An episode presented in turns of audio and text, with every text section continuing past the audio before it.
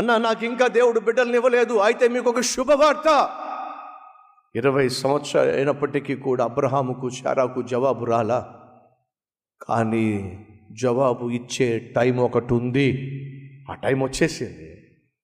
ఇరవై నాలుగు సంవత్సరాలు వయసు ఇరవై నాలుగు సంవత్సరాలు వాళ్ళు ఎదురు చూసిన తర్వాత ఇరవై ఐదో సంవత్సరం రానే వచ్చింది. బైబిల్ సెలవిస్తుంది ఇరవై ఒకటో అధ్యాయము. ఇరవై ఒకటవ అధ్యాయము ఆదికాండము యహోవా తాను చెప్పిన మాట ప్రకారము శారాను దర్శించెను. యహోవా తానిచ్చిన మాట చొప్పున శారాను గూర్చి చేసెను. ఎట్లనగా దేవుడు అబ్రహాముతో చెప్పిన నిర్ణయ కాలములో శారా గర్భవతి అయి అతని ముసలితనమందు అతనికి కుమారుణ్ణి కనెను. నా దేవుడు మాట ఇస్తే మాట నెరవేరుస్తాడండి. తమ్ముళ్ళు చెల్లెళ్ళు వివాహమైంది కానీ ఇంకా గర్భఫలం లేదా? దిగులు పడకండి. దేవుడు ఖచ్చితంగా నీ కన్నీటిని తుడుస్తాడు. ఖచ్చితంగా నీకు జవాబు ఇస్తాడు. అదే సమయంలో మీ జీవితంలో ఏ నిరాశలో ఉన్నారో నిస్పృహలో ఉన్నారో ఏ కన్నీటిలో గుండా వెళ్తున్నారో ఏ అవమానాలు ఎదుర్కొంటున్నారో దాన్ని అన్నిటికీ ఫుల్ స్టాప్ దేవుడు పెట్టే రోజు ఉందే. ఆ రోజు తప్పనిసరిగా వస్తుంది. చాలా కాలం నిరాశ నిస్పృహలో ఉన్నటువంటి అబ్రహాముకు షారాకు జవాబిచ్చే రోజు దేవుడు ఒకటి నిర్ణయించాడు. నీ కన్నీళ్ళు తుడిచే రోజు నీ కష్టాన్ని కొట్టివేసే రోజు నీ అవమానాన్ని అణిచివేసే రోజు నీ అప్పులు తీర్చే రోజు నిన్ను లేవనెత్తే రోజు ఒకటి ఉందండి. దేవుడు ఒక టైంని కేటాయించాడు ఒక టైం ఫిక్స్ చేశాడు.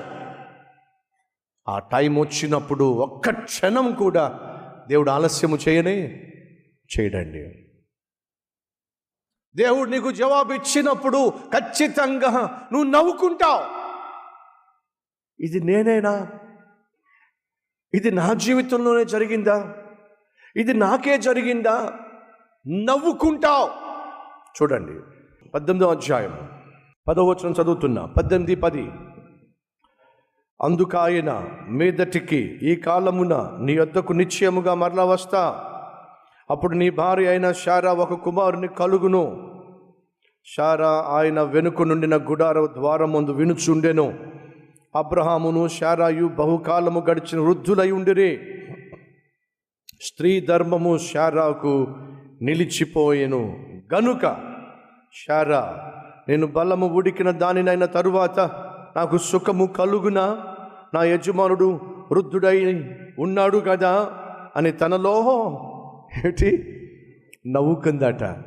దేవుడు అబ్రహాంతో అంటున్నాడు అబ్రహామా వచ్చే సంవత్సరం ఈ పాటికల్లా నీ భార్య కుమారుణ్ణి కంటుంది. అని అంటే గుడారంలో ఉన్నటువంటిది శారా అట పడిపడి నవ్విందంట.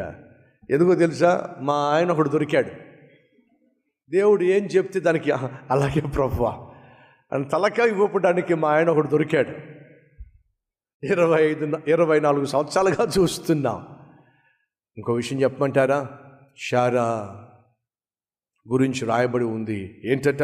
స్త్రీ ధర్మము నిలిచిపోయింది. ఇక పిల్లలు పుట్టే సూచన ఏమీ లేదు. ఒకవేళ ఈ రోజుల్లో షారాను అబ్రహాము డాక్టర్ దగ్గర తీసుకెళ్తే ఎందుకు తీసుకొచ్చారు? గర్భఫలము ఏమైనా సార్? పైనుంచి కిందగా చూసి పరీక్షలు చేసి వృద్ధాప్యం వృద్ధాశ్రయం వృద్ధాశ్రయంలో ఏమైనా జాయిన్ కాకపోయారా? లేదా ఎర్రగడ్డ ఏమైనా తీసుకెళ్ళకపోయారా? కొన్నిసార్లు తమ్ముళ్ళు చెల్లెళ్ళు వివాహమైనటువంటి తమ్ముళ్ళు చెల్లెళ్ళు వచ్చి అన్న హాస్పిటల్కి వెళ్ళామన్నా మాకు పిల్లలు పుట్టరు అని చెప్పారన్న. హాస్పిటల్ తీసుకెళ్ళామన్నా నా భార్య గర్భసంచిలో కొంచెం లోపం ఉందన్నారు. హాస్పిటల్కి వెళ్ళామన్నా నాలో లోపం ఉందన్నారు. కాబట్టి పిల్లలు పుట్టడం ఛాన్సే లేదన్నారు. అయితే నన్ను చెప్పమంటారు ఒక విషయం. ఆనాటి అబ్రహాము శారా ఒకవేళ తొంభై సంవత్సరాల వయసు ఉన్నటువంటి శారాను హాస్పిటల్ తీసుకెళ్తే ఏ డాక్టర్ అయినా చెప్తాడా? ఏ డాక్టర్ అయినా ఎందుకు తీసుకొచ్చావు నాయనా? పిల్లలు పుడతారేమో అని చెప్పి. ఏ డాక్టర్ అయినా ఒప్పుకుంటాడా? నీకేమైనా మధ్య ఏమైనా పోయిందా? ఈ వయసులో పిల్లలు ఏంటయ్యా? అసలు ఆ పిల్లలు పుట్టే ఛాన్స్ వన్ పర్సెంట్ కూడా లేదు. అసాధ్యాలను సాధ్యపరిచే దేవుడు నేను ప్రకటిస్తున్నా. నా ప్రభువు. ఈరోజు నీ జీవితంలో ఏదైనా అసాధ్యంగా నీకు కనిపిస్తుందేమో ఇది సాధ్యము కాదు అని నీకు కనిపిస్తుందేమో అయితే ప్రభు పేట నేను చెప్తున్నా నా ప్రభువుకు అసాధ్యమైంది ఏది? లేదో. అది నీకు అసాధ్యంగా కనిపించవచ్చు. నీకు అది ఇది నా జీవితంలో సాధ్యం కాదు నా బిడ్డల జీవితంలో సాధ్యం కాదు అని నీకు అనిపించవచ్చు. కానీ నువ్వు దేవుణ్ణి విశ్వసించినట్లయితే ఆయన కనికరమును పొందుకున్నట్లయితే నా దేవుడు ఖచ్చితంగా అసాధ్యముగా ఉన్నదాన్ని సాధ్యపరచుటకు చాలినవాడు.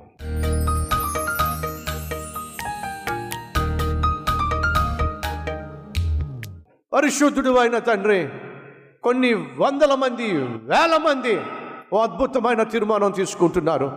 అబ్రహాము వలె మమ్మును మేము సంపూర్ణంగా నువ్వు ఏది అడిగినా ఇవ్వగలిగిన మనస్సు మాకు ఇవ్వమని నిన్నే ప్రేమించే కృప మాకు దయచేయమని. ఈ లోకంలో మేము కలిగి ఉన్నది ఏది మాది కాదు నాయన. అది ప్రేమతో నువ్విచ్చిందే అనే సత్యము గ్రహించి జీవించే భాగ్యాన్ని ఇవ్వమని ఏసునామం పేరట వేడుకుంటున్నాము తండ్రి. ఆమెన్.